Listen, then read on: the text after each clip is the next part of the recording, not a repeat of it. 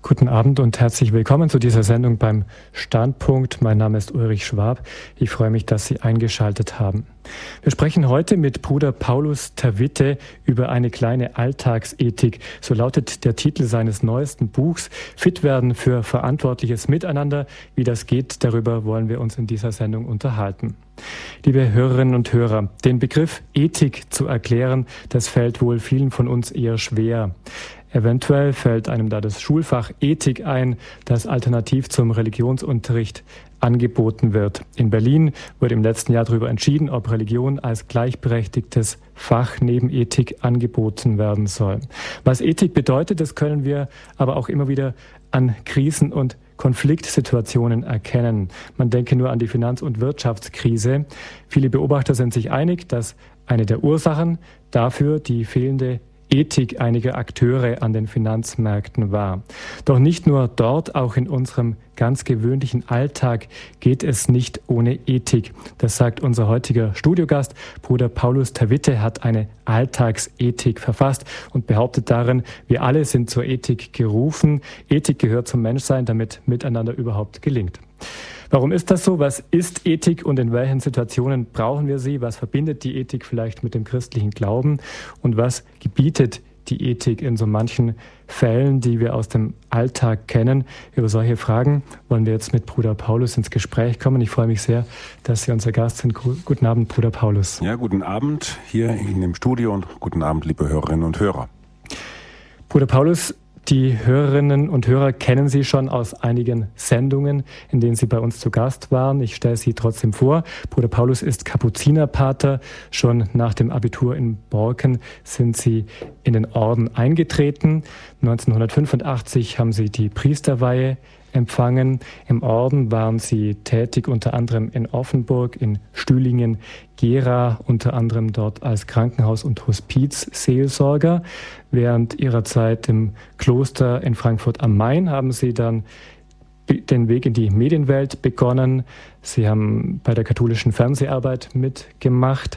Nach drei Jahren im Kloster Dieburg sind Sie seit dem letzten Jahr im Kloster in Würzburg und sind dort Beauftragter für Berufungspastoral der Kapuziner. Außerdem ist Bruder Paulus Mitglied im Zentralkomitee der Deutschen Katholiken.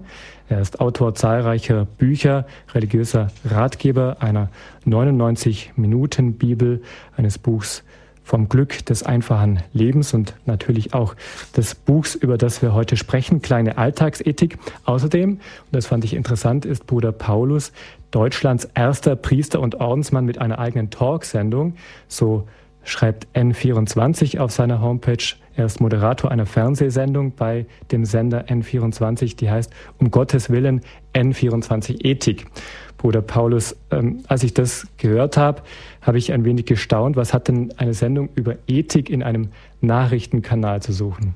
Ich glaube, dass die Menschen heute natürlich äh, sich fragen, was sind die Grundwerte unseres Lebens?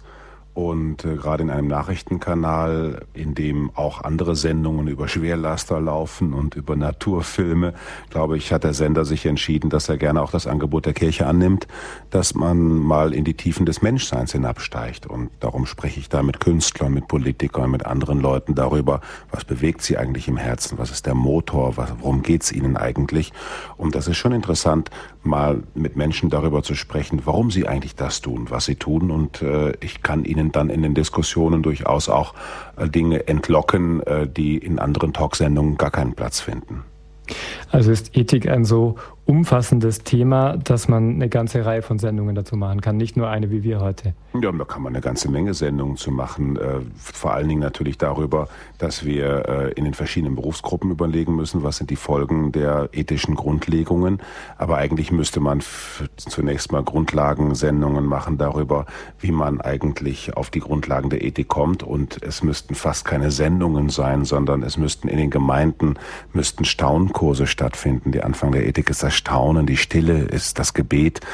Diese ganzen Qualitäten des Herzens sind am Anfang der Ethik. Ethik ist kein Denksport, sondern das kommt ja aus der Mitte der menschlichen Person. Die Grundlagen der Ethik, über die sprechen Sie ein wenig in Ihrem Buch. Über die wollen auch wir jetzt in der Sendung ein wenig uns unterhalten. Zunächst mal, Bruder Paulus, warum ist Ihnen denn die Ethik so ein Herzensanliegen? Es ist mir deswegen ein Herzensanliegen, weil ich finde, dass im Gespräch der Menschen untereinander viel zu wenig erst eine Rolle spielt. Was motiviert dich eigentlich? Worauf kann ich mich bei dir verlassen? Und in einer pluriformen Gesellschaft, wo wir verschiedene Menschen haben, die einen sind Atheisten, wir haben Muslime, wir haben Hindus, wir haben Buddhisten, wir haben Christen, da muss man sich darüber verständigen, wie wollen wir als Menschen miteinander sprechen. Und das Gespräch der Menschen über das Menschlichste ist letztlich das Gespräch über die Ethik. Weil ich glaube, dass dies eine internationale Sprache ist, die im Herzen eines jeden Menschen ruht. Als Gott den Menschen geschaffen hat, hat er ihm ja sozusagen die Instinkte genommen und ihm dafür das Gewissen gegeben. Ja, die Instinkte sagen beim Tier, nein, stopp, du darfst nicht, du kannst jetzt nicht. Und bei, beim Menschen ist das die Ethik. Das sind die Werte, wo der Mensch letztlich durchgesagt bekommt, du könntest jetzt zwar, aber du darfst es nicht. Also die Ethik ist etwas, was uns Menschen verbindet. Das ist etwas, was uns Menschen verbindet, und das ist, glaube ich, auch die Brücke, die uns zu, zu den Menschen führt. Also ich stelle fest, dass das Gespräch darüber, was einem anderen heilig ist, was ihm wichtig ist, was ihm wertvoll ist, dass das im anderen Geschichten lockt und dass der andere dadurch eigentlich wirklich anfängt, über sein eigenes Leben mir zu erzählen, und dann kann man vielleicht auch verstehen, warum er es so und nicht anders macht. Und ich finde, dass wir gerade im Gespräch und im Dialog miteinander zu Tiefgang kommen müssen im Gespräch, und das Gespräch darüber, was ist dir heilig, wertvoll, wofür engagierst du dich, wo sagst du auch mal nein, das darf man nicht, oder wo denkst du, das sollte man aber. Diese Gespräche müssen unbedingt miteinander geführt werden, und das Interessante ist, und darum ist mir die Ethik so ein Anliegen, es ist überkonfessionell. Ich finde, gerade wir Christen müssten Gesprächspartner aller Menschen sein, und wir müssten im Reden über das Leben Weltmeister sein, sodass andere, die mit uns reden, staunen. Ich war sechs Jahre in Ostdeutschland und habe dort in einem Klima gelebt, wo nur zwei Prozent Christen sind. Da waren die Menschen ganz erstaunt, dass ich nach acht Stunden Unterricht über Ethik nie über Gott gesprochen habe. Und dann haben die gesagt, ja, Bruder Paulus, Sie sind doch ein Gläubiger, warum reden Sie nicht über Gott? Dann sage ich denen einfach, ich rede zunächst einmal über das Menschlichste und über das Menschliche, weil Gott ist Mensch geworden. Und erst wenn wir den Menschen ganz verstehen, dann finden wir auch wirklich einen Weg zu Gott. Also ich halte fest, Ethik verbindet uns Menschen. Sie ist etwas ganz Menschliches. Sie spricht über Werte, über das, was uns wichtig ist im Leben, woran wir unsere Entscheidungen ausrichten. Wie würden Sie Ethik definieren? Also Ethik ist eigentlich eine philosophische Disziplin. Zunächst mal eine philosophische Disziplin, die sich damit beschäftigt, äh, zu fragen, was ist wirklich so wertvoll im Leben, dass man es für wichtiger erachtet als etwas anderes. Ethik macht eine Wertstufung, also wir sagen jetzt mal, dass den Wert Leben, den Wert Frieden, den Wert Gerechtigkeit, den Wert Versöhnung, den Wert äh, Gottes natürlich, ja, den Wert der Natur, der Schöpfung. Wir versuchen darüber nachzudenken, das sind alles Werte, und um dieser Werte, um es ganz kurz zu machen, lohnt es sich zu verzichten. Im Grunde genommen beschäftigt sich die Ethik mit der Frage, wie der Mensch seine Triebe regulieren kann. Ja? Also wenn wir alle das tun würden, was uns der Hunger sagt, dann gnade uns Gott. Wenn wir alle das tun würden, was der Sex uns sagt, dann gnade uns Gott. Wenn wir alles das tun würden, was aus unserem Herzen rauskommt, äh, was uns mal so in den Kopf schießt, das gnade uns Gott. Das muss alles vor das Gericht des Gewissens. Und die Ethik schult das Gewissen. Das Gewissen ist sozusagen das Nachdenkorgan über die Ethik. Das ist der Ort, an dem die Ethik sozusagen gewendet wird, wo sie geprüft wird, wo sie untersucht wird, wo das Gewissen immer wieder sagt, ja, was ist denn jetzt eigentlich das Richtige? Was ist jetzt das Wichtige? Und die Philosophie hebt das sozusagen, ähm, die Philosophie hebt die Ethik in eine Art, ähm, ja, Dialog der Menschen untereinander. Es ist eine philosophisch engagierte Disziplin, die dem Menschen eigentlich sagt, was er soll und was er sein lassen soll. Also wollen Sie mit Ihrem Buch, mit Ihrer kleinen Alltagsethik den Menschen ein wenig sagen, hört nicht nur auf ihren, auf euren Hunger, sondern schaltet euer Gewissen ein. Ja, es ist vielleicht noch sogar etwas unangenehmer für kirchliche und katholische Ohren. Ich möchte mit meinem Buch eigentlich sagen, liebe Leute, guckt nicht so viel auf die Gebote, guckt zunächst mal darauf, was Gott in euer Herz reingeschrieben hat. Ja, wir haben nichts davon, wenn wir in einen blinden Gehorsam hineingehen und dann sagen, wir tun das nicht, weil mein Vater hat zum Beispiel gesagt, ich bin der Mama treu, weil es in den zehn Geboten steht. Da habe ich gesagt, du armer Irrer. Ja, wenn jemand nur treu ist, weil es in den Geboten steht, wenn einer nur nicht lügt, damit er nicht in die Hölle kommt, ja, wenn einer nur die Dinge tut, weil er Strafe abwehren will, dann ist er doch egomanisch, dann ist er schon ein Sünder. Es gibt Leute, die gehen jeden Sonntag zur Kirche, kann ich nur sagen, das ist Sünde, weil sie im Grunde genommen aus Angst dahin gehen. Weil sie sagen, ja, ich möchte für mich den Himmel verdienen. Das ist alles egomanisch, ja. Und die Ethik möchte uns anleiten, die Ethik möchte uns anleiten, zu dem Wertvollsten zu kommen, was wir Menschen sind, verströmende Wesen. Wir sind eingeladen, dass wir achtsam sind auf den Nächsten. Wir lassen uns, und das sage ich in meinem Buch auch, äh, wir, wir lassen uns in die Schule des Staunens nehmen. Mein Buch hat manche auch enttäuscht, weil da überhaupt kein, keine Ratschläge drin sind. Was muss man jetzt tun und was muss man lassen? Und sind jetzt, meine Mitbruder Eugen, ähm, Heribert Johne hat neunzehnhundertzweiundfünfzig noch einen Ratgeber für Beichtväter geschrieben. Da stand dann drin, wenn man am Freitag bis hundertzweiunddreißig Gramm Fleisch isst, das ist keine Sünde. Und ab hundertzweiunddreißig Gramm, das ist dann Sünde, ja. Und da, damit, hat, damit sind auch viele ältere Katholiken groß geworden. Und der war übrigens ein ganz gütiger Beichtvater, nebenbei gesagt. Und wir müssen einfach beginnen, dass wir den Menschen sagen, wie schön das ist, ethisch zu sein, sich zusammenzureißen, sich eine Herzensform zu geben, wie schön das eigentlich ist, was das für eine Kultur bedeutet, dass eben es nicht kulturell ist, sich gehen zu lassen, zu fressen und zu saufen, zu huren und alles Mögliche zu machen. Und das sei Freiheit. Nein, Freiheit heißt, dass ich konform gehe, konform gehe mit dem Bild, das Gott sich vom Menschen gemacht hat. Und das ist eine so schöne... Ja, eine so schöne Berufung, eine so schöne Berufung. Und das ist etwas ganz Dialogisches. Und das möchte ich eigentlich den Menschen Lust zu machen. Die sollen durch mein Buch eigentlich, ja, schon wieder das Wort Lust, ja, Freude, eine, das Desiderium Naturale, sagt Thomas von Aquin. Der Herzenswunsch, der aus uns herauskommt, ist doch eigentlich, ein Mensch zu sein. Und ein Mensch zu sein heißt, ethisch zu sein. Und darüber kann ich mit allen Leuten reden, egal ob die katholisch, evangelisch, muslimisch, ob die chinesisch sind, indonesisch oder sonst wie. Alle Menschen sehen sehnen sich nach Liebe, nach Gerechtigkeit, nach Frieden, haben ein starkes Empfinden dafür und sagen, das ist nicht gerecht.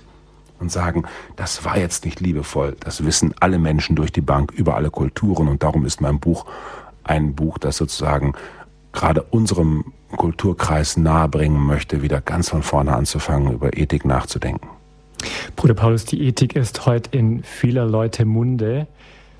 Sie ähm spielt eine Rolle, dass Menschen sagen, hier fehlt die Ethik oder hier brauchen wir sie. Sie wird oft eingefordert. Hat das damit zu tun, dass sie heute so eine neue Bedeutung bekommt, weil eben diese Gebote, von denen Sie gesprochen haben, diese hundertdreißig Gramm Fleisch und Wurst, weil die aus dem Blickfeld geraten? Wir haben das Kind mit dem Bade ausgeschüttet, ja.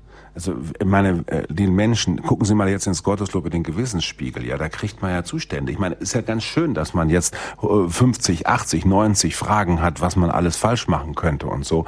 Aber wichtiger ist doch, dass wir darüber nachdenken, was bedeutet es eigentlich zu lieben? Was bedeutet es, sich verwandeln zu lassen? Was bedeutet es, in Gott verwurzelt zu sein? Was bedeutet es, von Gott heraus in diese Welt hineinzuwirken? Und äh, da, ich, es gibt Menschen, die kommen zur Beichte und sagen, ich weiß nicht, was ich beichten soll. Ich habe keine Bank ausgeraubt, ich war meiner Frau immer treu. Im Grunde genommen bin ich ein Heiliger. Ich dann sage ich, haben Sie eigentlich genug geliebt? Und dann sagen Menschen mir ja. Da denke ich mir, das ist schon die erste Sünde, die Sie mir da gerade sagen. Wir haben nie genug geliebt. Wir müssen dahin kommen, dass wir äh, einfach uns begreifen als Menschen, die aus der Tiefe ihres Herzens leben wollen. Und wir leben nicht als Computer. Und der Grund... Ich sage das ganz kritisch, auch, auch selbstkritisch. Der Grund, warum wir so Schwierigkeiten haben mit der Ethik, ist, dass wir aus einem katholischen, scholastischen Denksystem äh, kommen, in dem haarklein festgelegt war, was man darf und was man nicht darf. Und ich, nehm, ich nehme das ähnlich ähm, starr wie die Mathematisierung der Ökonomie heute. Wenn Sie heute fragen, was ist eigentlich Ökonomie, dann sagen Ihnen neunundneunzig Prozent der Leute alles, was in den ökonomischen Gesetzen steht. Alles, was in eine Excel-Tabelle reinpasst. Alles, was man ausrechnen kann. Dann sage ich, Leute, wo ist denn das Herz geblieben? Und die Suche nach der Ethik ist die Suche nach dem Herzen. Nach dem Herzen ist die Suche nach dem Grund, warum ein Unternehmer sagt, ich könnte das jetzt machen. Es würde mir dreißig Prozent mehr Profit geben. Aber ich darf es nicht. Ja, und das ist möglich. Es ist möglich, dass wir Unvernünftiges tun. Es ist möglich, dass wir, wie, wie, wie Péguy sagt, das Herz äh, hat Gründe, die der Verstand nicht kennt. Ja? Es ist möglich, so zu leben. Und ich glaube, Menschen suchen danach, dass sie Gründe finden, warum sie sagen, wir könnten jetzt drei Wochen in die Türkei fahren. Wir tun es nicht. Wir fahren einfach in den Bayerischen Wald. Wir machen das einfach, weil es ökologischer ist, weil es heimatfreundlicher ist, weil wir viel weniger Stress haben. Wir haben ethische, klare Richtlinien und wir möchten nicht mitmachen bei diesem weit weg, schnell ausgeben, alles genießen, wollen wir nicht mitmachen. Wir haben unsere Prinzipien. Aber Bruder Paulus, also wer ethisch lebt, lebt anders.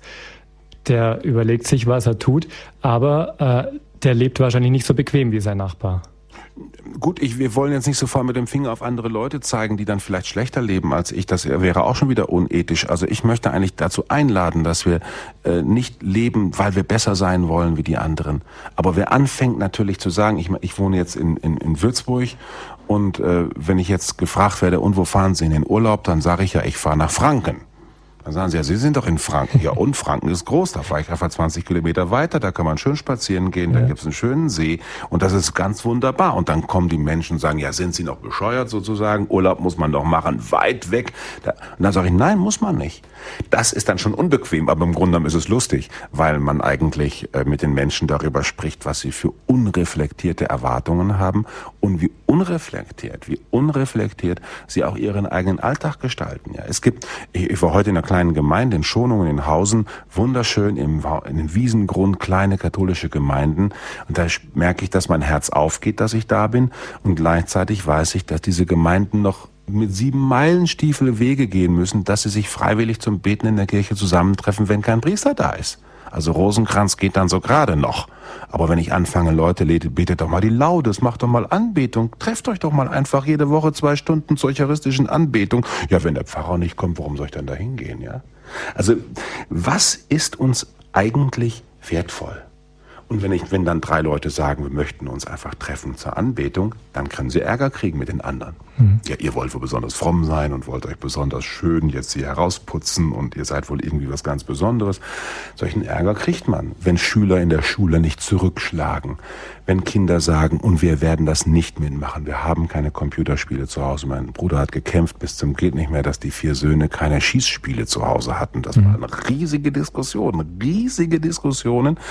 Aber die Kinder haben es halt gelernt, mein Papa hat Prinzipien und am Ende hat selbst äh, mein Bruder, ich weiß nicht, ob er es so formuliert hat, aber am Ende muss man dann sagen, solange deine Füße unter meinem Tisch stehen, werden die Prinzipien, die in meinem Leben heilig sind, erstmal hier zu Hause eingehalten, fertig. Mhm.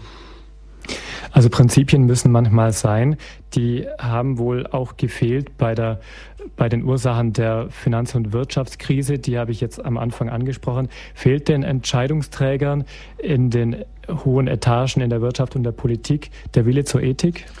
Ähm, da sage ich mal so ein bisschen kritisch, ich glaube nicht daran, dass diese Wirtschaftskrise zunächst mal eine Krise ist, die eine ethische Krise ist. Das sage ich Ihnen auch ganz deutlich, da können wir auch vielleicht verschiedener Meinung sein. Mhm. Sie ist zunächst mal eine Krise falscher amerikanischer Gesetze.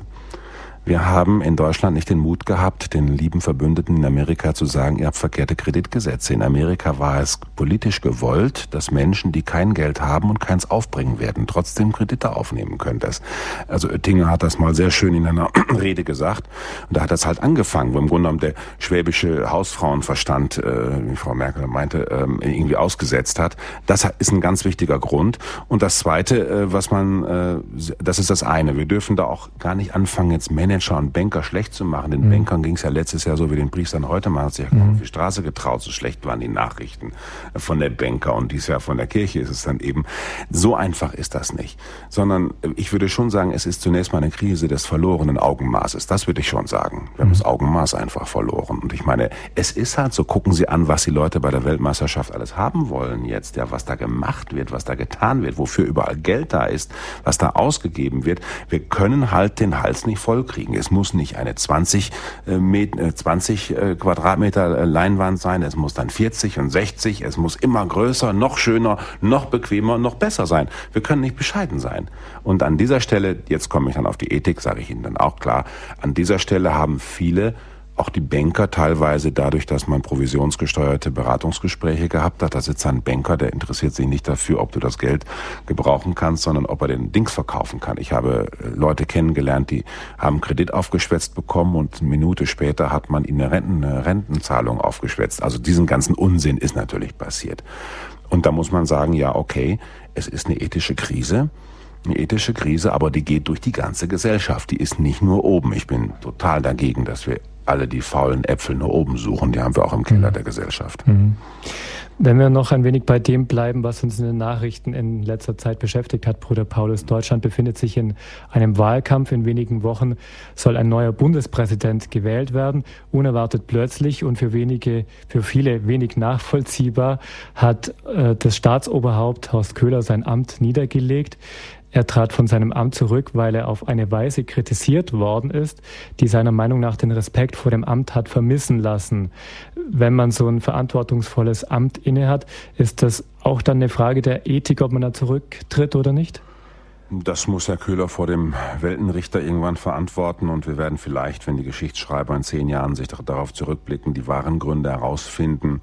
Ich halte sie für ein bisschen fadenscheinig, muss ich sagen. Also... Ähm Für mich, was mich einfach betroffen macht, ist, dass ein Herr Koch dann sagt, ich lege mein Amt nieder und ich bin auch nicht einverstanden, dass der Wulff jetzt kandidiert. Das ist ein amtierender Ministerpräsident, der ist fürs Regieren gewählt worden. Ja, jetzt wird er da wieder weggeholt. Dieses Ich bin dann mal eben weg ist eine dermaßen Mentalität geworden in unserer Gesellschaft.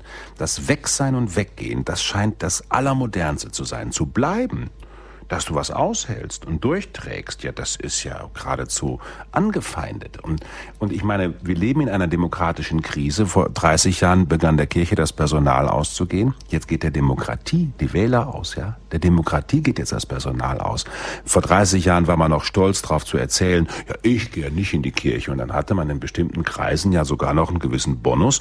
Heute sagt man, ja, ich gehe ja nicht wählen, ja. Und dann kriegt man auch noch, ah toll, ja, dass du nicht wählen gehst. Das wird einem dann auch noch sozusagen als eine Art, eine ganz tolle Haltung angekreidet.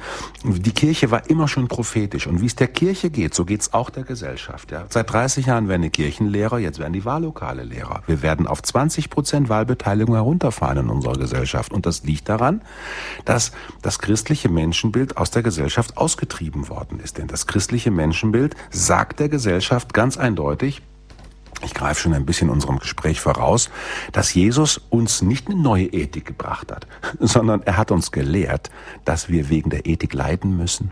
Ja, wenn es dann mal schwierig wird, Treue, wenn es mal schwierig wird, das Gute zu tun und dafür Nachteile zu erleiden, ja, dass wir einfach zu einer Sache stehen und geschlagen werden, gegeißelt werden, gehen Sie mal die vierzehn Stationen des Kreuzweges durch. Das ist im Grunde genommen nichts anderes als eine große Meditation. Wie bleibe ich ethisch trotz allem? Ja, wie bleibe ich ethisch trotzdem? Ja, und das, glaube ich, unsere Gesellschaft braucht Menschen, die einfach sagen, wir stehen dazu. Also ich meine, ich kann Ihnen sagen, ich erzähle die Geschichte auch immer wieder gerne. Ich bin mit fliegenden Fahnen Kapuziner geworden, dann wird man ja gepudert und gepampert im Noviziat und wird dann aufgezogen, dann wunderbar. Und dann geht man dann ein Jahr später in ein großes Studienhaus und macht dann das erste Hauskapitel mit, wo dreißig Brüder zusammensitzen. Und dann gehst du anschließend ins Bett und denkst, du bist beim Irrenclub gelandet, ja. Das ist wie jemand, der zur Pfarrgemeinderatssitzung gewählt wird, der möchte da hingehen, um das Evangelium zu leben, dem Heiligen Geist zu dienen und so weiter. Und dann macht er die erste Pfarrgemeinderatssitzung mit und kommt nach Hause und denkt, es ist auch ein irrer Club hier. Ja, da geht's um Bratwürste und um Frauenvereine und da geht's um Strickkreise und ich weiß nicht was alles, bloß nicht ums Reich Gottes. Und da müssen wir einfach lernen, so sind wir Menschen eben. Aber und dieser Pessimismus, den viele Menschen haben und den viele Menschen dazu nutzen, zu sagen, ich steige aus. Ich gehe nicht mehr in die Kirche, ich gehe nicht mehr zum Schwimmverein. Es gibt Sportvereine, die haben achthundert Mitglieder und wenn die Mitgliederversammlung machen, kommen dreißig Leute. Ja, kommen dreißig Leute. Mhm. Es gibt Vorstände von Turnvereinen, Judovereinen. Die sind schon seit zwanzig Jahren im Amt, ja. Die können schon keinen, keinen, keinen Judo-Griff mehr machen. Aber müssen das Amt weiter ausüben, weil sich niemand findet, der den Kopf hinhält. Und wir müssen einfach lernen, dass Ethik, christliche Ethik, sagt, wir sind dazu berufen, sozusagen mit ausgestreckter Hand zu leben. Das Liebesgebot, sage ich den Leuten immer, will nichts anderes als ein Leben mit ausgestreckter Hand. Und das ist super gefährlich, weil ich ja nicht weiß, wer da einschlägt. Weil ich ja nicht weiß, wer sie nimmt. Weil ich ja nicht weiß, was passiert. Und wenn wir es auf Gott hinbeziehen, kann ich Ihnen das genauso sagen. Viele Menschen wollen deswegen nicht anfangen zu glauben, weil sie ja nicht wissen, was passiert, wenn der Himmel sich öffnet. Wenn ich dann wirklich merke, ich bin das geliebte Kind Gottes. Und ich kann nicht mehr anders, als ihm Antwort geben. Ich kann nicht mehr anders als ethisch leben. Ich kann nicht mehr anders als ein respektvoller Mensch zu sein, ja. Und ich möchte mit meinem Buch dafür werben, dass wir zu einer Sprache finden, dass Menschen, die mit uns reden, als Christen reden, das Gefühl haben, wir haben den Mehrwert des Lebens erkannt. Ja, wir, wir leben in der Wahrheit. Das wird ja ständig sofort mit dem Papst und der Inquisition verbunden. Wenn ich über Wahrheit als Priester rede, dann kommen sofort die Leute und schlagen mich halbtot, zumindest mit Argumenten, und sagen, ja, die Kirche mit der Wahrheit. Und sagen, mach mal alle halblang. Ihr könnt ja alles glauben, was ihr wollt. Aber es geht mir darum, dass wir miteinander uns auf einen Weg machen zu dem gefährlichen Tiefgang des Lebens. Und wenn der mal eingeschaltet ist, wenn der Tiefgang mal eingeschaltet ist, dann fängt man auf einmal an zu sagen, ich kann nicht anders, ich muss ihm verzeihen. Ich kann nicht anders, ich muss ihn besuchen. Ich kann nicht anders, ich muss etwas aufgeben. Das nennt sich, im Evangelium nennt sich das Umkehr und Buße. Mhm. Im Evangelium nennt sich das Neuanfang. Metanoia, kehrt um, heißt, da steht das Wort Nous drin, besinnt euch neu. Mhm. Bruder Paulus, dieses Bild von der ausgestreckten Hand möchte ich nochmal aufgreifen. Ich verstehe es auch als die Bereitschaft, Verantwortung zu übernehmen. Wer die Hand ausstreckt, klar, der ist bereit, irgendwo anzufassen. Nein. So wie Sie gesagt haben, wir sollten da mitmachen, wo wir schon mal unterschrieben haben, dass wir Mitglied sind zum Beispiel. Heißt also, Ethik auch, hängt die mit Verantwortung zusammen. Das Wort Verantwortung ist ja ein so schönes Wort, das wird nur von keinem verstanden. Das Wort Verantwortung, da steckt ja das Wort Antwort drin. Und das bedeutet ja, dass zuerst ein Wort gekommen ist. Also jemand hat mir ein Wort gesagt. Und das schönste Wort, das Gott der Welt gesagt hat, heißt werde. Werde, es werde Licht. Ja, es werde Himmel, es werde Erde, es werde Wasser. Und am Ende, es werde der Mensch. Und das ist das Wort, das Gott uns gesagt hat. Ich liebe die, den griechischen Anfang des Johannesevangeliums. Enarcheno logos, ja, im Anfang war das Wort archaisch, ja, am ganz unten tief ist das Wort. Das Wort, das Gott spricht aus der Tiefe seiner Liebe zu uns. Und wir sind Menschen, die darauf antworten. Und dann sehen wir auf der ersten Seite der Bibel schon, was der Mensch, der antworten soll, tut. Er versteckt sich, er will sich selber die Antworten geben. Er greift zum Baum der Erkenntnis, will sich selber die Antwort geben. Am Ende ist er ängstlich zitternd hinterm Busch. Ja, und so sind viele Menschen, die verstecken sich voreinander, weil sie auf Gott nicht vertrauen können und weil sie ihm nicht antworten wollen. Verantwortung heißt, ich traue einem Wort, das mir gegeben ist. Und dazu braucht man eben die Tugend, die ist die Grundlage aller Ethik. Da braucht man Demut für. Ja, da, da braucht man Demut für. Ich muss anerkennen, dass Gott ein Wort zu mir gesprochen hat. Ich habe mich nicht geschaffen, ich wurde geschaffen. Ich habe mich nicht zuerst geliebt, ich wurde geliebt. Ich habe nicht zuerst gesprochen, jemand hat mich angesprochen.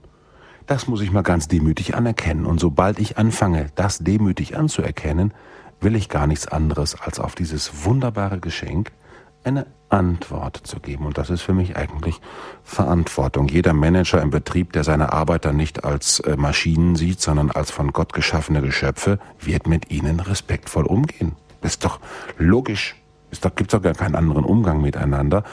Und dadurch, dass wir natürlich Wirtschaftsformen haben, in dem die Ökonomie, die Mathematisierung der Ökonomie sozusagen, das ist ja Götzendienst durch fünfundfünfzig, dass das alles vorangetrieben worden ist, hat man Manager gemacht, die hat man da hingesetzt, die kannten niemand mit Namen, die waren dann ihren Menschen nicht mehr verantwortlich, sondern nur noch anonymen Zahlen. Und das ist ja gar keine Verantwortung, das kannst du genauso einen Computer hinsetzen. Und Ethik bedeutet ja, dass ich eine Beziehung aufnehme.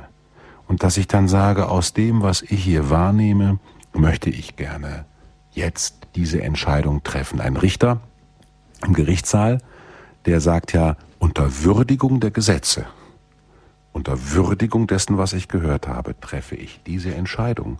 Und so muss ein Unternehmer unter Würdigung der Zahlen, unter Würdigung seiner Mitarbeiter, unter Würdigung der gesamten wirtschaftlichen Situation seine Entscheidungen treffen, die nur er zu verantworten hat als Antwort auf die Vorgaben.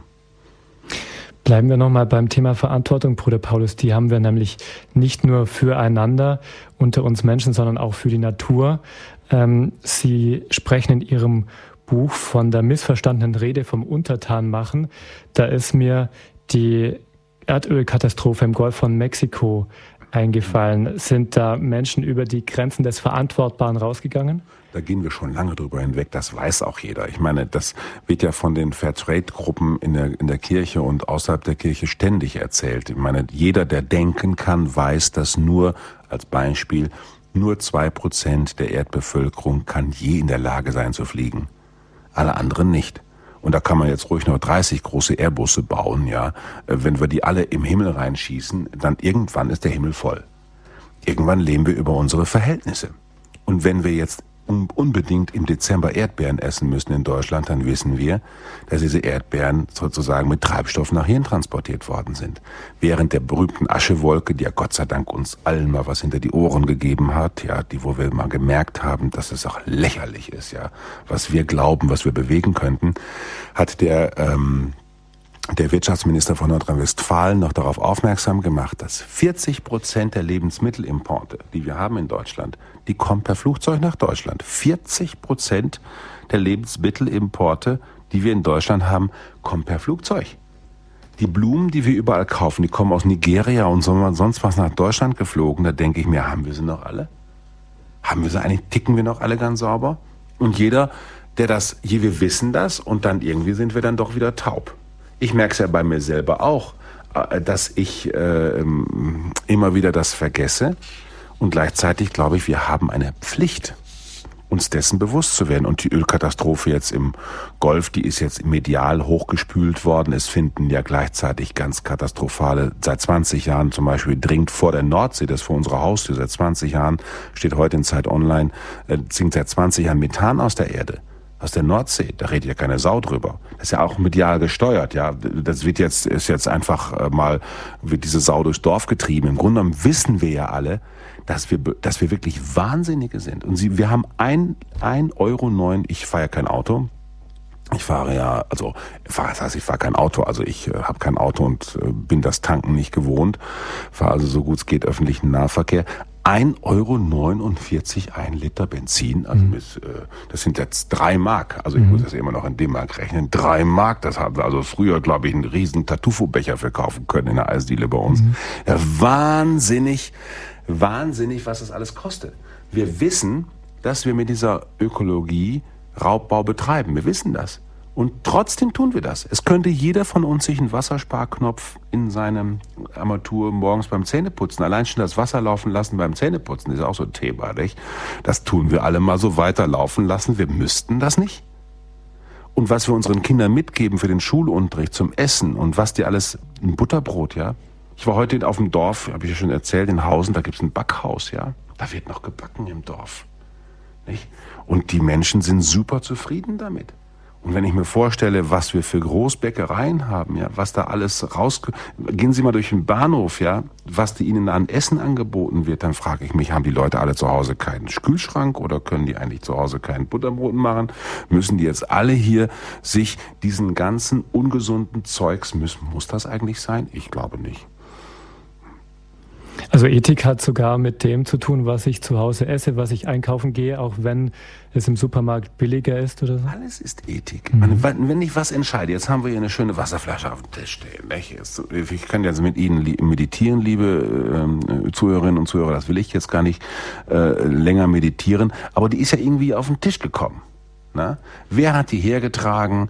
Wo wird die abgefüllt? Darüber können wir uns Gedanken machen. Die Äpfel, die in der Apfelschorle sind, ja, ich will jetzt mal die Adelholzner, darf man mal einmal so nennen, das sind ja immer eine fromme, fromme Firma, äh, wo Schwestern hinterstecken. Ich will mal nicht hoffen, dass die jetzt den Apfelsaft äh, zusammengedampft aus Brasilien über den Ozean nach hier in Tickern, sondern dass sie dafür sorgen, dass unsere Äpfelwiesen äh, zusammengesammelt werden. Sicher kann man sich da nicht sein, weil natürlich auch die Wirtschaftsleute denken, ja, wen sollen wir denn, wie sollen wir das denn alles bezahlen? Ich glaube, dass alles, was wir tun, natürlich aus unserer Haltung herauskommen sollte. Ich will gut handeln, das heißt nicht selbstsüchtig. Und ich will sachlich richtig handeln. Und dann müssen wir uns qualifizieren, müssen Kurse besuchen. Ich frage öfter mal so, wenn Leute nicht so gar nicht wissen, was sie beichten sollen, wann haben sie das letzte Mal den Wirtschaftsteil der Zeitung gelesen? Nicht? Ja, wieso der Wirtschaftsteil der Zeitung? Ne, das heißt, Sie sind doch eigentlich ein ganz aufgeklärter Mensch. Sie könnten sich ja auch mal mit wirtschaftlichen Fragen auseinandersetzen. Das Evangelium entbindet Sie nicht von der Verpflichtung, sich in der Welt auszukennen. Also Die Ethik spielt überall eine Rolle mit, weil wir uns immer fragen müssen, soll ich das noch, soll ich das nicht? So, wenn ich jetzt hier mit Ihnen rede, liebe Hörerinnen und Hörer, dann muss ich mich ja überprüfen. Rede ich jetzt mit Ihnen auch so ein bisschen salopp, ich gebe es ja gerne zu, rede ich mit Ihnen, weil ich mich interessant machen will? Ja, geht's mir um mich, damit der Bruder Paulus in aller Munde ist und die Einschaltquoten noch steigen und alles Mögliche, kann man sich ja alle solche Gedanken machen, nicht? Rede ich jetzt hier gegen die W M an, die jetzt gerade hier als Konkurrenzprogramm läuft, nicht? Mache ich das jetzt so, damit Sie noch länger dranbleiben? Oder worum geht es mir? Und dann kann ich Ihnen sagen, ich rede hier so frei vom Herzen weg, weil ich gerne Sie ermutigen will, zu dieser Ethik näher hinzuzutreten und zu sehen, es macht wahnsinnig Freude, sich über diese Dinge Gedanken zu machen. Und das ist nicht so ein schweres Thema, wo das Gewissen berührt wird und dann sind wir gleich alle am Boden und traurig über uns selbst. Nein, die Ethik ist ein super spannendes Gebiet, weil sie uns so mitten im Leben trifft und mitten im Leben uns aufruft, uns zu fragen, ist das eigentlich jetzt so toll, dass Sie uns zuhören, zum Beispiel eine klare ethische Entscheidung. Ja, Sie haben, vielleicht haben Sie ja hinten einen Fernseher laufen und Radio Horeb hören. Sie können ja auch alles sein. So Multitasking können die Frauen ja besonders gut. Aber ähm, sozusagen, ich höre jetzt einfach mal einer Ethik-Sendung zu. Das finde ich klasse, das finde ich gut und ich freue mich schon, wenn einige von Ihnen nachher anrufen werden. Mhm. Über diese Ethik sich zu entscheiden, was wir tun, wie wir unsere Zeit verbringen, möchte ich nochmal mit Ihnen sprechen. Wir haben jetzt über den ethischen Umgang mit den Dingen gesprochen, den ethischen Umgang miteinander. Aber ganz oft müssen wir uns ja einfach für uns selbst entscheiden, dass wir die Zeit so verbringen, dass wir hinterher nicht bereuen, was wir gemacht haben. Sie haben das Thema mit dem Urlaub angesprochen. Man fährt zum Beispiel an den Strand zwei Wochen und nach den zwei Wochen fällt einem ein, ich habe das Buch nicht gelesen oder ich habe Englisch lernen wollen, habe das nicht geschafft. Ähm, wie hilft die Ethik oder was, was hilft mir, mich davor richtig zu entscheiden? Ich glaube, gerade der Umgang mit der Zeit, äh, da kann man schon, äh, da kann man vieles äh, zu sagen. Ich will nur aufmerksam machen darauf, wie viele Menschen sagen, ich habe keine Zeit. Und ich antworte denen immer komisch, ich habe Zeit. Ja, wieso haben Sie Zeit? Haben Sie nichts zu tun? Kommt dann sofort als nächste Frage. Ich sage, na klar, habe ich was zu tun, aber ich habe vierundzwanzig Stunden, haben Sie weniger. Ich habe vierundzwanzig Stunden Zeit. Es ist meine Verantwortung, diese Zeit einzuteilen. Heute zum Beispiel darf ich Ihnen verraten, liebe Hörerinnen und Hörer, habe ich meinen Gastgeber hier etwas fast versetzt. Ich bin um neunzehn Uhr vierundfünfzig, nein, fünfzig im Studio reingekommen. Es war schon ein gewisses Schwitzen angesagt hier im Studio. Und äh, das lag nur daran, weil ich heute einfach zu wenig mir Zeit genommen habe, mich darauf vorzubereiten, wie lang der Weg vom Sendlinger Tor in München wirklich in diese Straße ist. Ich habe mich nicht richtig organisiert, nicht liebevoll bin ich genug, bin ich auf diesen Termin zugegangen, nicht einfühlsam genug, habe mein Prinzip, eine halbe Stunde vorher da zu sein, nicht zu ernst genommen. Da war ich nicht sehr ethisch. Ja, und das ganz einfach ist das mit der Zeit. Ich muss mich fragen, was ist mir wichtig? Letztlich sogar, was ist mir heilig? Es ist niemandem verboten, morgens eine halbe Stunde früher aufzustehen, als er muss, um dann zu beten.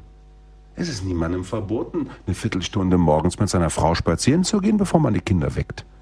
Es ist nirgendwo steht das geschrieben, dass man von der Arbeit nach Hause hetzen muss. Man darf auch, man darf auch, äh, man darf auch von nach der Arbeit bei der Kirche vorbeigehen und wenn sie abgeschlossen ist, ist ja heute in neunzig Prozent der Fälle, sich halt davor stellen, eine Kniebeuge machen, Kreuzzeichen machen, Engel des Herrn beten, wie das unsere alten Vorväter gemacht haben.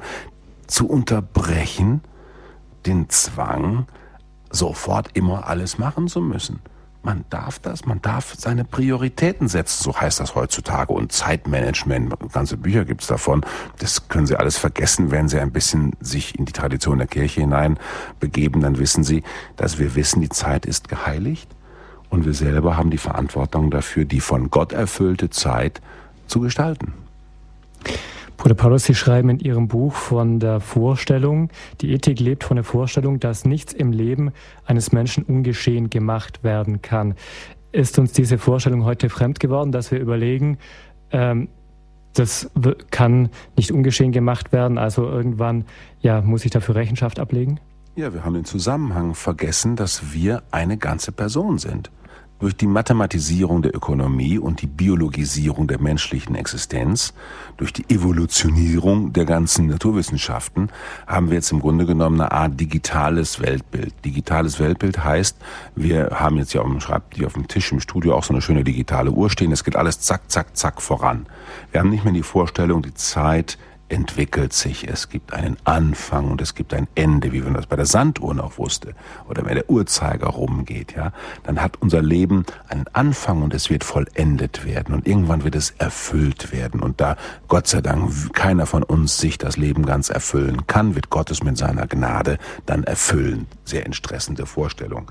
Wer das nicht hat, diese Vorstellung, der rennt die ganze Zeit durchs Leben und erfindet sich jeden Tag neu. Und dann ist es doch völlig egal, was man gestern getan hat. Dann denkt man sich, ist doch egal, Adenauer, der berühmte Spruch von Adenauer, der aber mit einem ganz anderen geistigen Hintergrund gesagt worden ist, was geht mich mein Geschwätz von gestern an? Ich glaube, dass wir ganz deutlich sagen müssen, es gibt nichts, was wir ungeschehen machen müssen. Wer sein Kind einmal angeschrien hat, der Schrei bleibt im Herzen. Wer sein Kind geschlagen hat, das bleibt, das bleibt.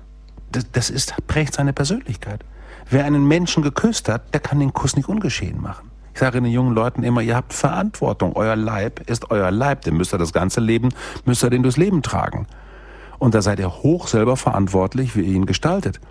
Wie gut, dass ich mit vierzehn getrieben worden bin, Leichtathletik zu machen. Also wenn da nicht jemand hintergestanden hätte aus der Schulklasse, ein Lehrer, und gesagt hätte, du bist jetzt vierzehn, du musst jetzt richtig mal, du bist im Wachstum, du musst mal drei Jahre Sport machen, da wäre ich wahrscheinlich ein ganz fauler Sack geworden. So bin ich nur ein fauler Sack geworden, was Sport, was Sport angeht.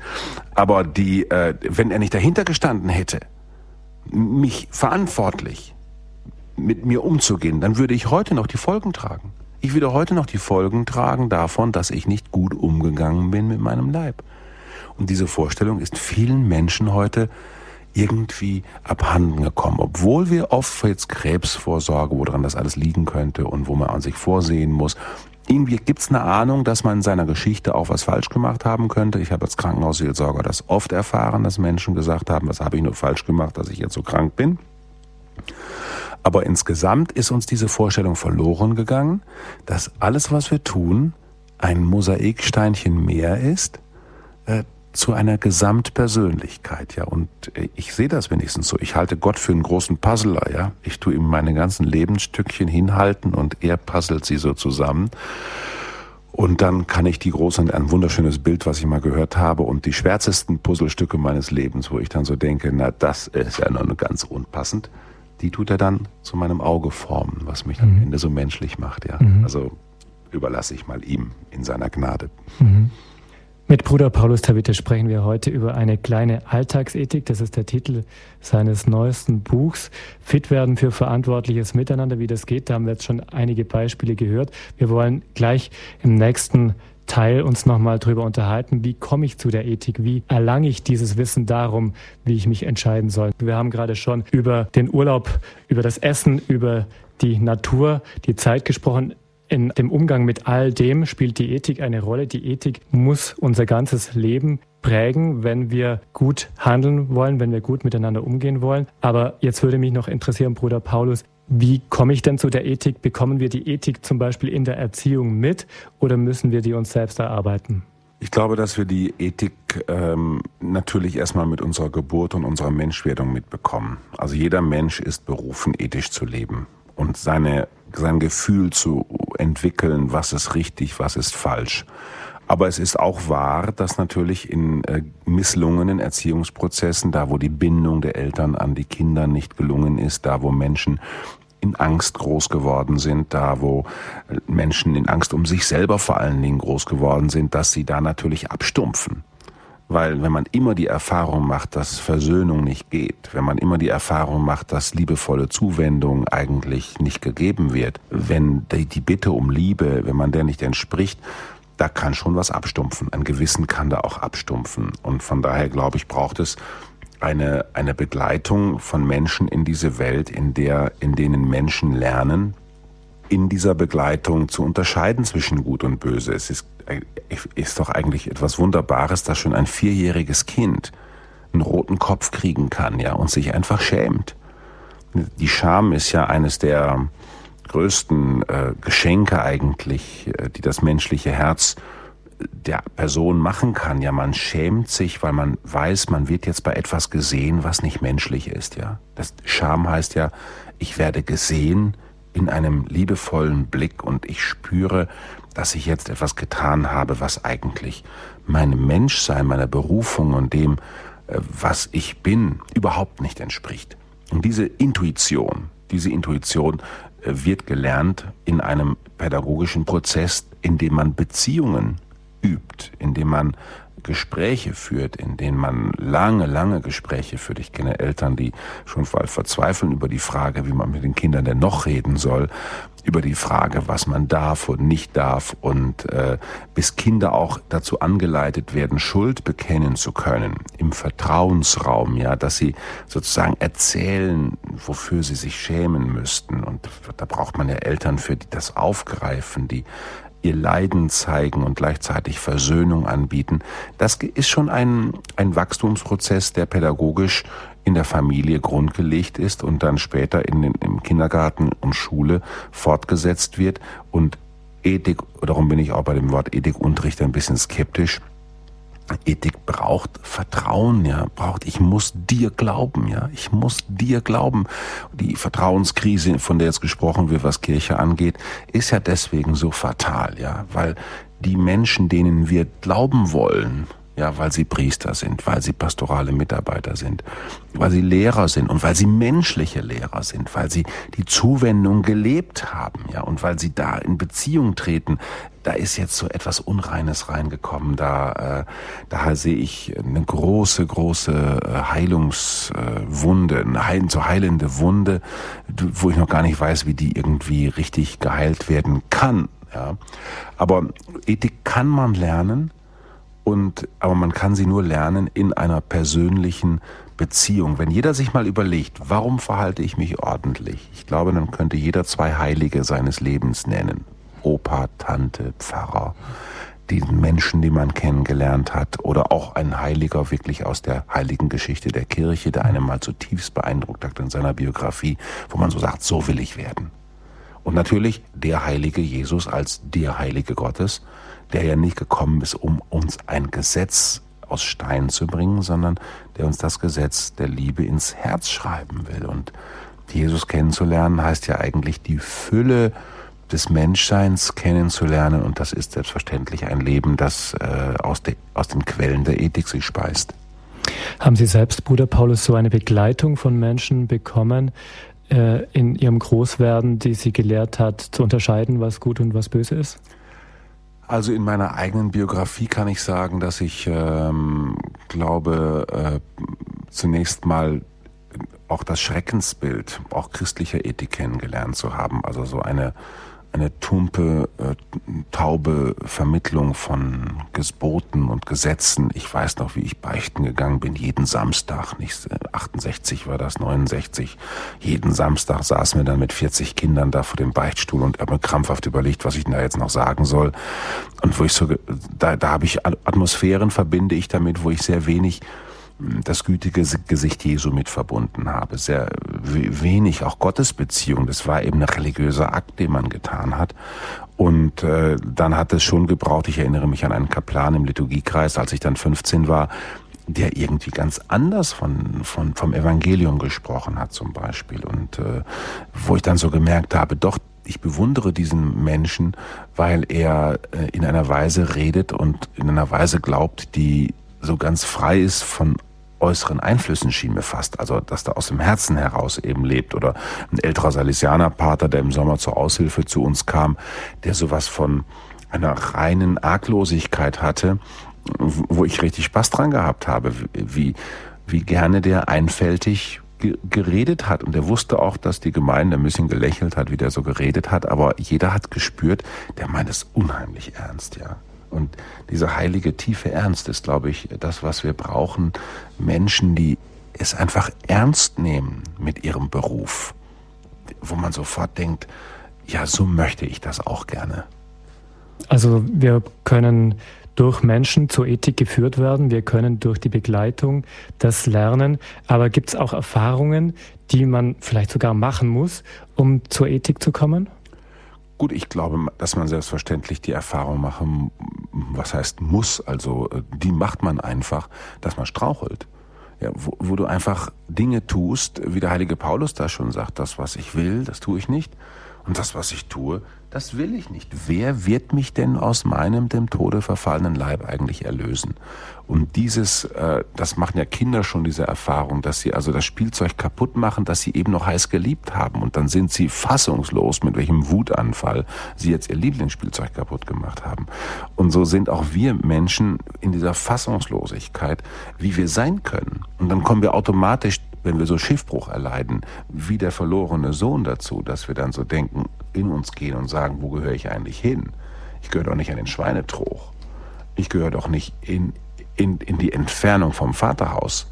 Ich, ich gehöre doch eigentlich zu meinem Vater, und so sehr ich mich lossagen will von allen möglichen Bindungen, irgendwann braucht es einen reifen Schritt zu erkennen, und jetzt will ich das.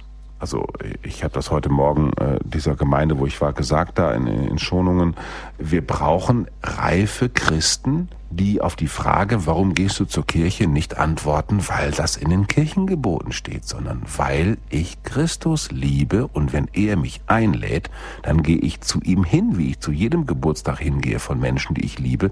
Denen sage ich ja auch nicht, schön, dass du mich eingeladen hast, aber ich denke im Wald an dich, sondern ich gehe ja auch zu denen hin. Und also will ich auch in dieser Beziehung leben, und da haben wir noch eine weite, weite Strecke vor uns, auch in der Kirche, in, dass wir sagen, im Gebet mit Gott, in der Verbindung mit Christus, in der Verbindung mit den Schwestern und Brüdern, lernen wir, lernen wir, ich sag mal, eine Herzensdurcharbeitung, eine Herzens, äh, Herzensdurchackerung, ja, eine, eine Gewissensbildung. Zum Gewissen möchte ich auch gleich nochmal kommen, Bruder Paulus. Wir haben vorher schon drüber gesprochen. Das Gewissen sagt uns schon ein wenig, was wir vielleicht lassen sollten. Woher bekommen wir das Gewissen? Das Gewissen ist ja nicht etwas, was wir bekommen, sondern was in uns da ist. Das Gewissen ist ja die letzte Instanz, in der die Sachfragen und die Wertefragen eingeführt werden und wo ich dann eben sage, hopp oder top. Und da kann mich niemand von erlösen. Dieses Gewissen ist der Freiraum, der den Menschen eigentlich zu Menschen macht. Und Martin Luther, hier stehe ich nun, ich kann nicht anders, ja? Oder Petrus vor den hohen Priestern oder Jesus vor Pilatus. Diese Menschen fallen uns ein. Wir müssen es einfach. Ein Mitbruder von mir lebt jetzt in Albanien. Wenn Sie hören, was dort die Christen gegen ihr Gewissen äh, verbogen worden sind von der Regierung und wie manche sich das bewahrt haben, ein Kreuz vierzig Jahre unter den Bretterdielen in der Küche hatten und immer eine kleine Verneigung zur Bretterboden gemacht haben, damit es keiner merkt, weil sie einfach diese Beziehung zu Jesus leben wollten.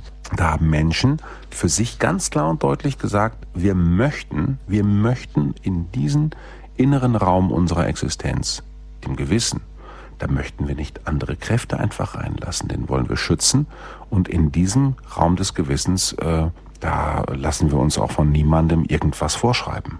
Sie haben eingeschaltet beim Standpunkt hier bei Radio Horeb. Unser Thema ist heute die kleine Alltagsethik.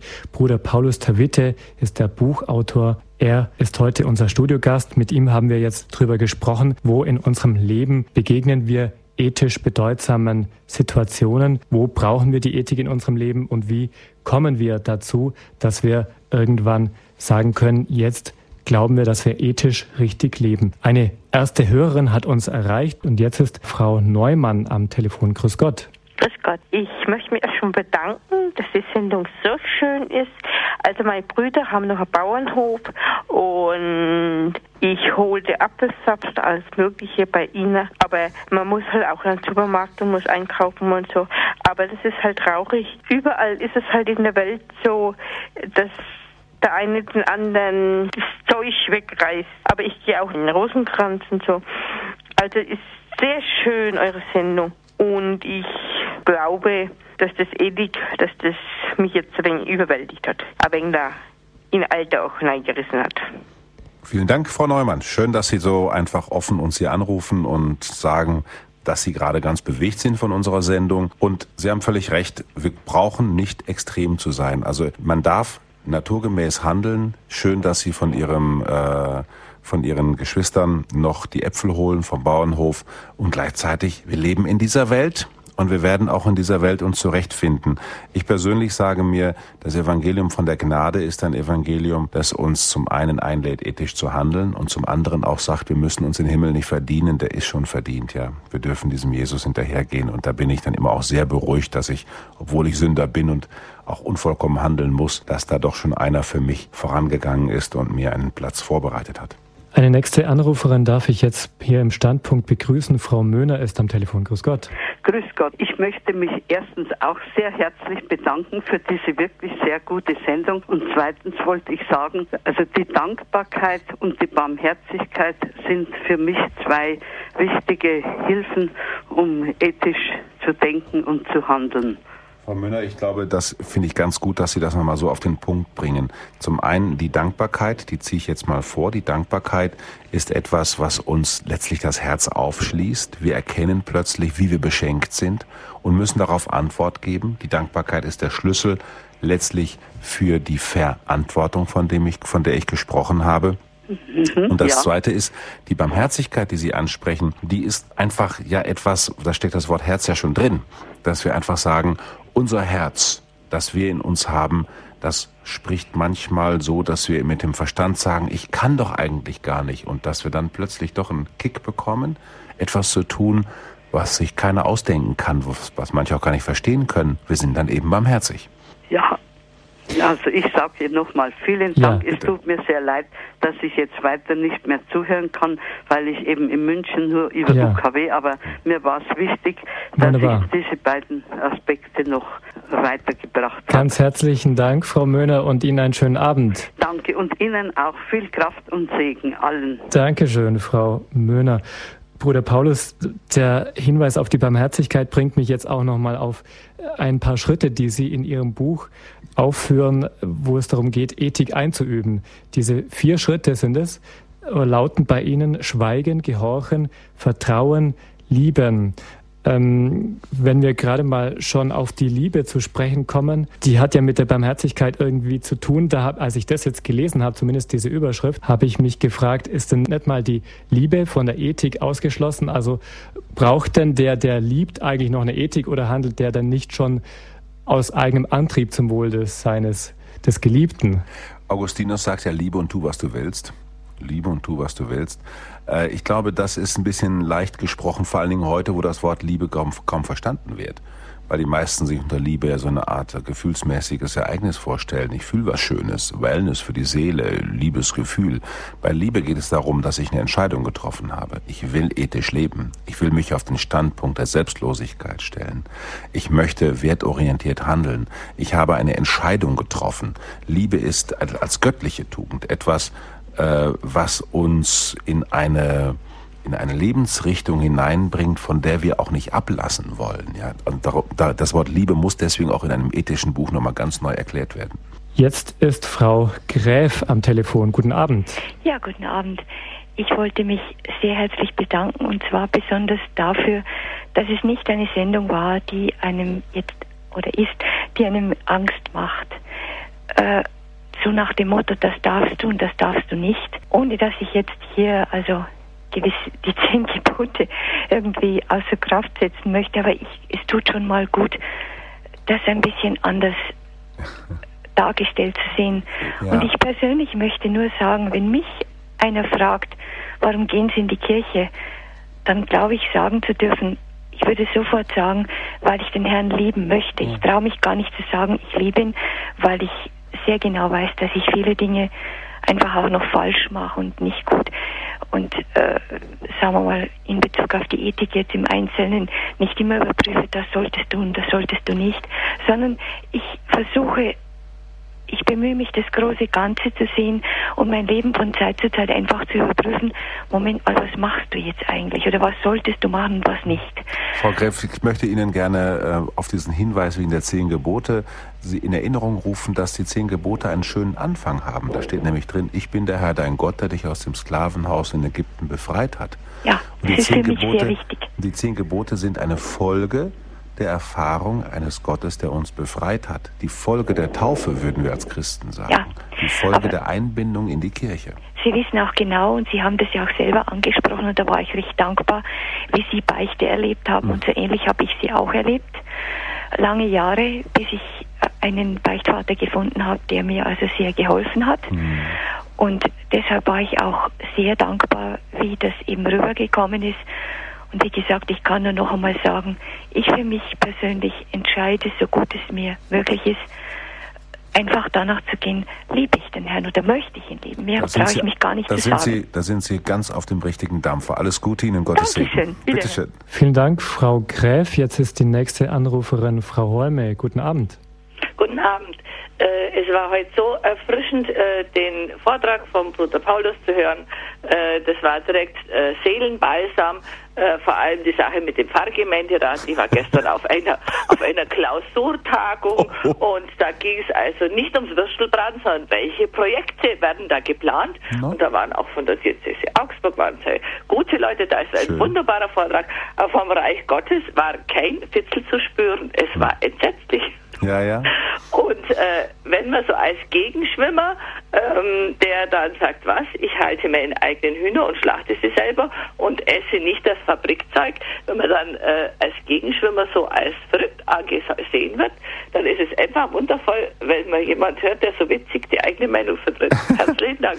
Bitte schön, Frau Holm. Ich glaube, der Humor ist, glaube ich, auch eine gute Quelle für Ethik. Also wenn die Heiligen, Philipp Neri zum Beispiel, Felix von Cantalice, waren ja alles Heilige, die durchaus wussten, dass sie auch irgendwie ihre Fehler haben. Aber sie haben eben, weil sie diesen Blick auf Gott hatten, auch eine gesunde Distanz äh, zu den Verkrampfungen des Lebens gehabt und konnten deswegen in aller Freiheit leben. Und schön, dass Sie auch auf Ihre Weise jetzt sagen, äh, der Humor hat, öffnet mir auch nochmal eine neue Tür dazu, ganz unverkrampft zum ethischen Leben zu finden.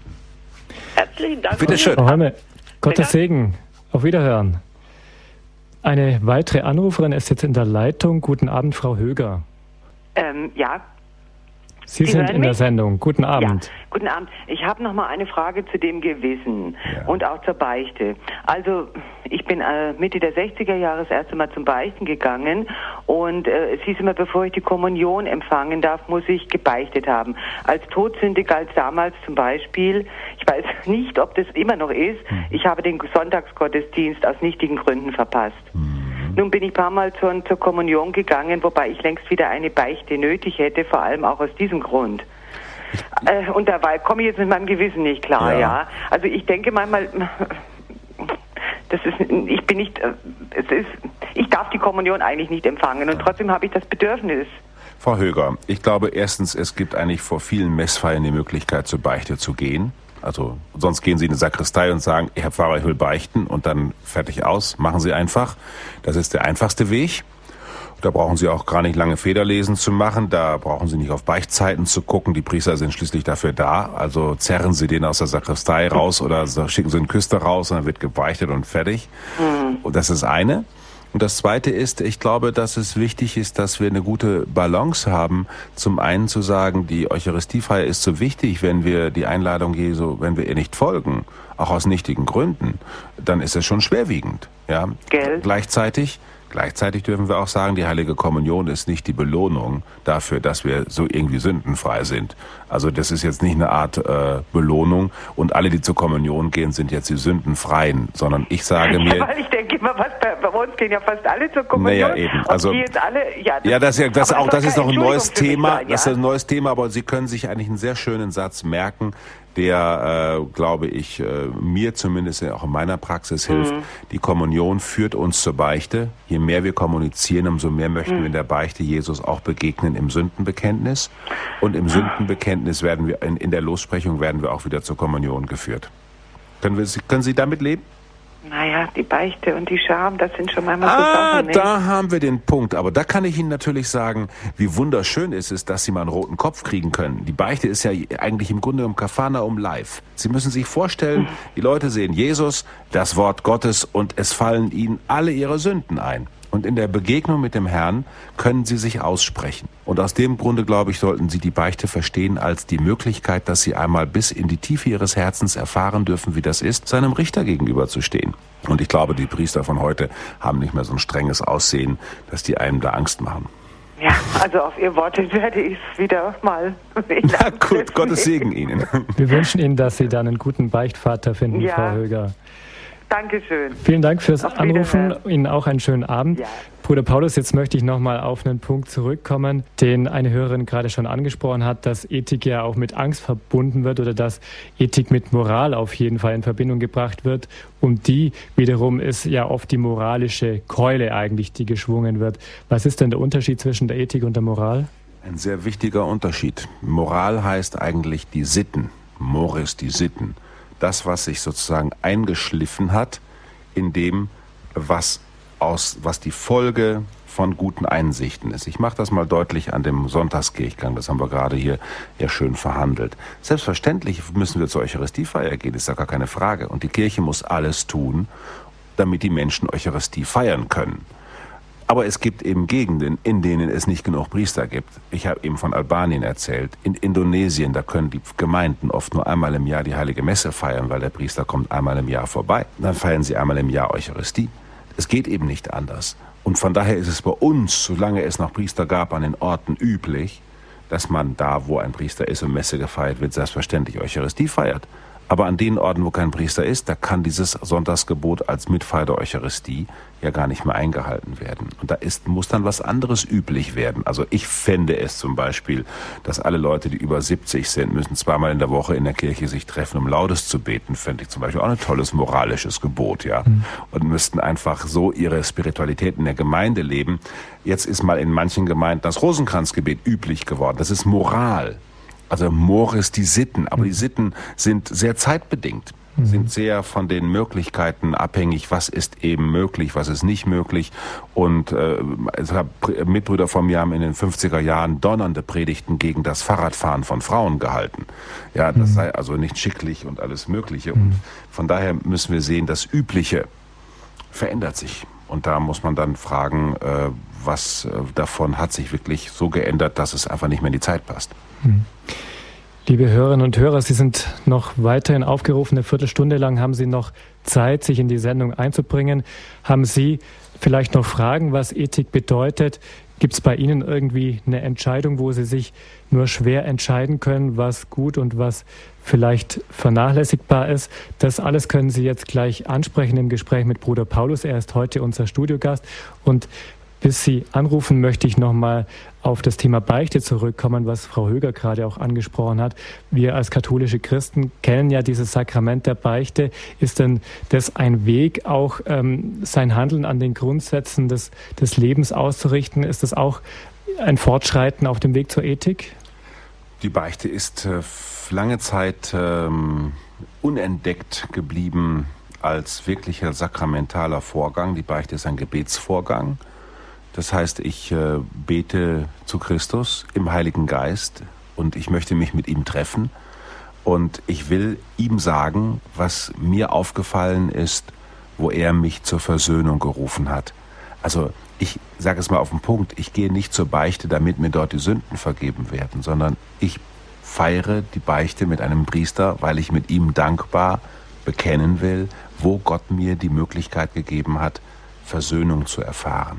Also ich habe eben ja schon als Beispiel gesagt, die Begegnung mit Jesus ist die Begegnung mit einem so reinen Menschen, dass einem in der Begegnung mit ihm alle Sünden einfallen. Ja?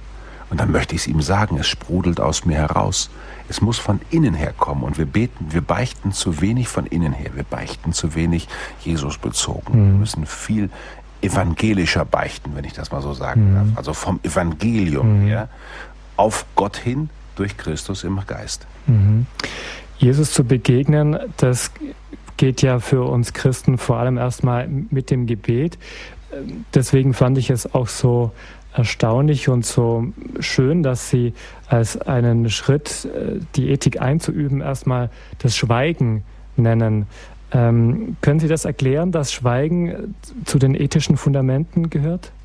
Wir werden im Grunde genommen den Raum des Gewissens bereiten müssen. Also das Gewissen kann mir schließlich nur schlagen und kann mich nur ansprechen, wenn ich es auch höre. Und ich höre es nur, wenn ich schweige. Ich muss die Einflüsse und alles das, was, was ich im Leben erlebe, das muss auch mal zur Ruhe kommen können, damit ich mal einen Überblick habe. Ich muss sozusagen mal hinsetzen, die Karten ordnen, das Puzzle mal ordnen. Was ist denn jetzt eigentlich da gerade los? Ich muss schweigen. Ich, äh, und das Schweigen löst, löst viele Verkrampfungen. Also wenn ich schweige, dann fängt auf einmal an, erstmal der Klang der Welt und das Brausen der Welt sich langsam zu beruhigen. Und es kommen dann aus der Tiefe der Existenz die wirklich wichtigen Argumente und die wirklich wichtigen Erkenntnisse können überhaupt erst zur Geltung kommen. Die leisen Töne, auf denen sich Gott oft mehr vernehmbar macht, im Säuseln als in den Stürmen. Mhm. Jetzt sind wir mal gespannt auf Frau Klein-Röschkamp, welche Erfahrungen sie mit der Ethik gemacht hat. Guten Abend. Guten Abend. Wir sind ein altes Arzt-Ehepaar. Mein Mann ist leider verstorben, aber wir haben ein Leben lang einen besonderen Grundsatz gehabt. Und zwar sind wir ja noch durch die Nazi-Zeit gegangen. Ich habe zum Beispiel unter den Nazis noch Staatsexamen machen müssen. Und äh, wir haben auch nachher ja viele schwierige Zeiten erlebt. Und gerade in der Familie und als Ärzte stehen sie immer vor einer Frage, was sollen sie jetzt tun? Wie sollen sie sich jetzt verhalten? Mhm. Und dann haben wir vor allen Dingen durch die Fokulare diese Grundsätze leben gelernt. Wir fragen immer, Jesus, was würdest du jetzt tun? Und gehen in die Stille. Ja. Und so ist unser Leben gewesen. Und dann brauche ich nicht über Ethik und nichts mehr nachzudenken. Ich tue das einfach. Das finde ich ein so schönes Zeugnis. Anders geht es mir auch nicht. Und äh, ja. ich kann da nicht in Büchern nachgucken oder in irgendwelchen Nein, Heiligenbiografien. Und wir ich brauchen nicht mehr zu reflektieren. Nein. Und jetzt bin ich allein im Alter. Hm. Ich bin schon fünfundachtzig Jahre alt. Und wenn ich dann sage, wie muss ich mich jetzt verhalten bei dem und dem Enkelkind, hm. wenn es mir sowas erzählt oder so, dann gehe ich erst immer in die Stille. Mhm. Sonst würde ich es wahrscheinlich verkehrt machen. Ja, und ich glaube, dass die Enkelkinder sehr genau spüren, dass die Oma nicht spricht von oben herunter, sondern genau. aus der Tiefe ihres Herzens. Und das, ja, das, das ist ganz wichtig. Ja, und dann, dann können die doch ganz sofort damit eigentlich ganz gut umgehen. Ja, und das, das wollte ich nur mal einbringen, weil das jetzt eine lange Lebenserfahrung ist, sowohl für meinen Mann als für mich. Mhm.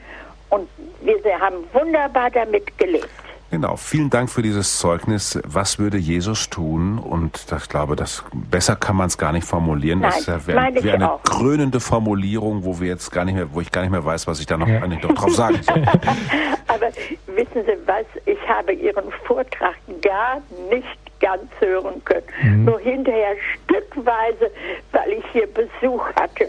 Ja. Und ich Ja, wusste ich nicht, ob Jesus sagen würde, mach jetzt den Bruder Paulus auf oder hör dir den Besuch an. Ja, da muss man sich auch entscheiden. Auch eine ethische Frage. Aber schön, dass Sie auch die Gastfreundschaft hochgehalten haben. Besonders schön finde ich, dass Sie aus Münster anrufen. Schließlich ist es ja meine Bischofsstadt. Ich komme aus dem Bistum Münster. Viele Grüße an den Prinzipalmarkt, an den Paulusdom. Alles Gute Ihnen. Frau Klein-Röschkamp. Ja, ja, klar. Wissen Sie, dass das eine der schönsten Kirchen im Münsterland ist? Ja, außer Sankt Ottgen-Stadtlohn, wo ich herkomme. Aber darüber diskutieren wir dann später. Ja, ein anderes Mal. Frau Klein-Röschkamp, ganz herzlichen Dank für Ihren wertvollen Beitrag. Gottes Segen und eine gute Nacht Ihnen. Ähm, bevor wir jetzt die nächste Hörerin reinnehmen, wollte ich auch nochmal ja, der Frau Klein-Röschkamp danken. Das Thema mit der Stille, das ist natürlich in dem Buch auch ein wichtiges Thema. Auf das Buch weisen wir am Ende der Sendung nochmal hin, aber Frau Klein-Röschkamp sagte auch, sie konnte die Sendung nicht ganz hören. Wenn auch Ihnen das so gegangen ist, liebe Hörerinnen und Hörer, Sie können natürlich morgen früh beim C D-Dienst anrufen und da dann die C D von der Sendung bestellen oder auch auf unserer Homepage die Sendung nochmal runterladen und nachhören. Jetzt begrüße ich aber nochmal als letzte Anruferin für heute Abend eine anonyme Anruferin am Telefon. Guten Abend. Ja, guten Abend. Ich habe eine Frage, und zwar, wie man sich Menschen gegenüber äh, äh, barmherzig, also die Barmherzigkeit äh, erfüllt, durch die man bedrängt wird und äh, mhm. ja, die einen beherrschen wollen. Und ja. Können Sie, können Sie äh, ohne jetzt zu viel erzählen zu müssen, einen ganz kleinen Hinweis geben, damit ich mir es besser vorstellen kann? Was zum Beispiel, oder Sie können auch was erfinden, damit wir wissen, was Sie meinen. Zum Beispiel, was, wenn jemand was macht? Das kann ich nicht sagen, okay. Aber ich kann die Gruppe sagen, Scientology. Ja, dann kann, wenn Sie das so sagen, dann hilft, da, hilft, da helfen zwei Dinge. Das eine ist, dass Sie sich einfach sagen, ich bin offensichtlich sehr empfänglich für solche Menschen, die haben es dann auf mich abgesehen und in der Stille muss ich mich klären und meinem Gott sagen, weißt du Gott, eigentlich kannst du mich doch stark machen. Das ist der Gebetsanteil. Der zweite ist, Sie müssen etwas lernen, was unbedingt zur Ethik gehört. Zur Ethik gehört ein klares Nein. Und wir haben manchmal als Christen, das sage ich ganz deutlich, als Christen haben wir manchmal zu viel weibliche Anteile in unserer christlichen Spiritualität. Wir haben einen so großen Busen, wo wir die ganze Welt dran drücken sollen. Da braucht es auch mal den männlichen Anteil, einen wütenden Jesus, einen wütenden Beter, einen aggressiven, klaren und deutlichen Wort, wo man sagt, Stop, nein, ich will nicht. Und dann verbrüdern sie sich. Das heißt, genau, rufen Sie bitte bei einem Sektenbeauftragten an, eines Bistums, und fragen Sie, was Sie dann tun können. Da ist nicht mehr zu spaßen mit diesen Leuten. Ja, ja. Mhm. Hm? Ja. Haben wir uns verstanden? Sie dürfen gerne auch mich anrufen in Würzburg, im Käppele.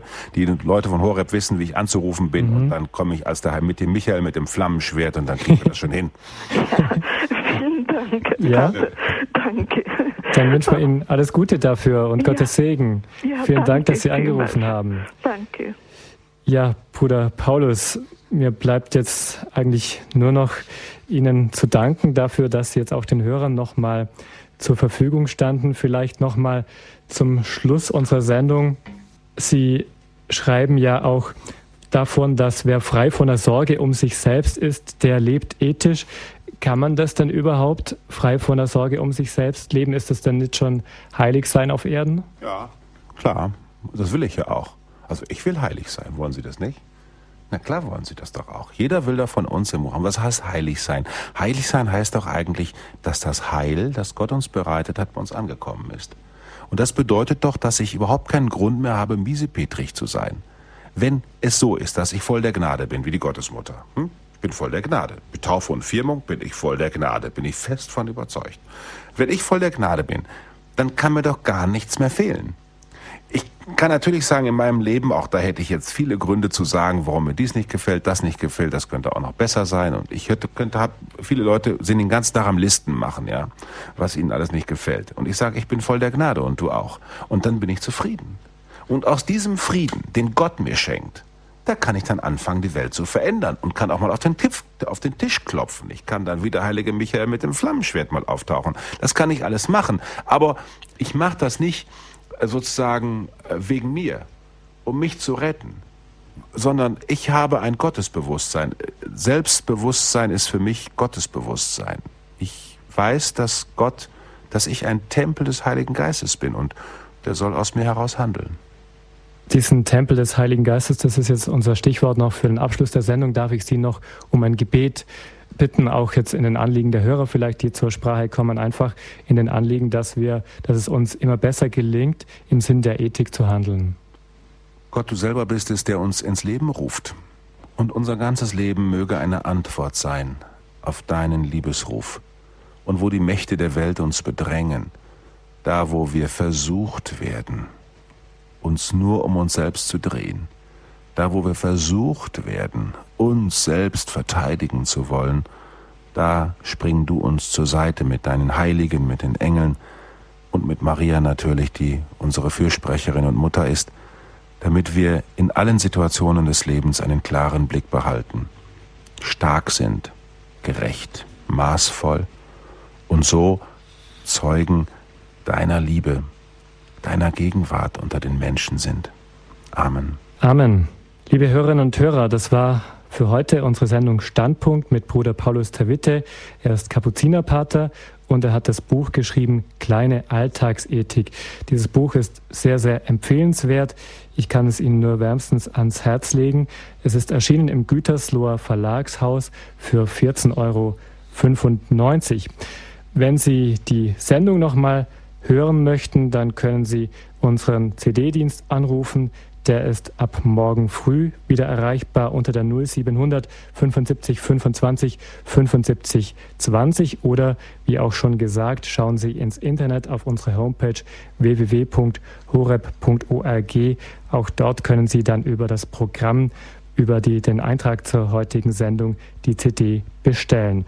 Die Angaben zum Buch kriegen Sie auch nochmal beim Hörerservice unter der null siebenhundert fünfundsiebzig fünfundzwanzig fünfundsiebzig fünfundzwanzig oder auch nochmal im Internet im Infokästchen beim Eintrag zur heutigen Standpunktsendung. Also nochmal die Angaben zum Buch von Bruder Paulus Tavitte, Kleine Alltagsethik. Bruder Paulus, ganz herzlichen Dank, dass Sie unser Gast waren. Danke für dieses Gespräch, für viele Antworten auf Fragen nach dem richtigen ethischen Entscheiden. Danke für dieses überzeugende Plädoyer für die Ethik. Wir hoffen, dass uns das gelingt, immer besser in die Tat umzusetzen. Bitteschön und Ihnen einen gesegneten Abend. Ich möchte mich auch bedanken bei der Technik, bei Gabriele Lemmen-Feldkes und Miriam Fernandes-Molina, die uns begleitet haben, auch allen, die jetzt angerufen haben und Sie, liebe Hörerinnen und Hörer, die zugehört haben, Ihnen allen gilt unser Dank. Wir wünschen Ihnen an dieser Stelle einen schönen Abend und eine gute Nacht. Ihr Ulrich Schwab.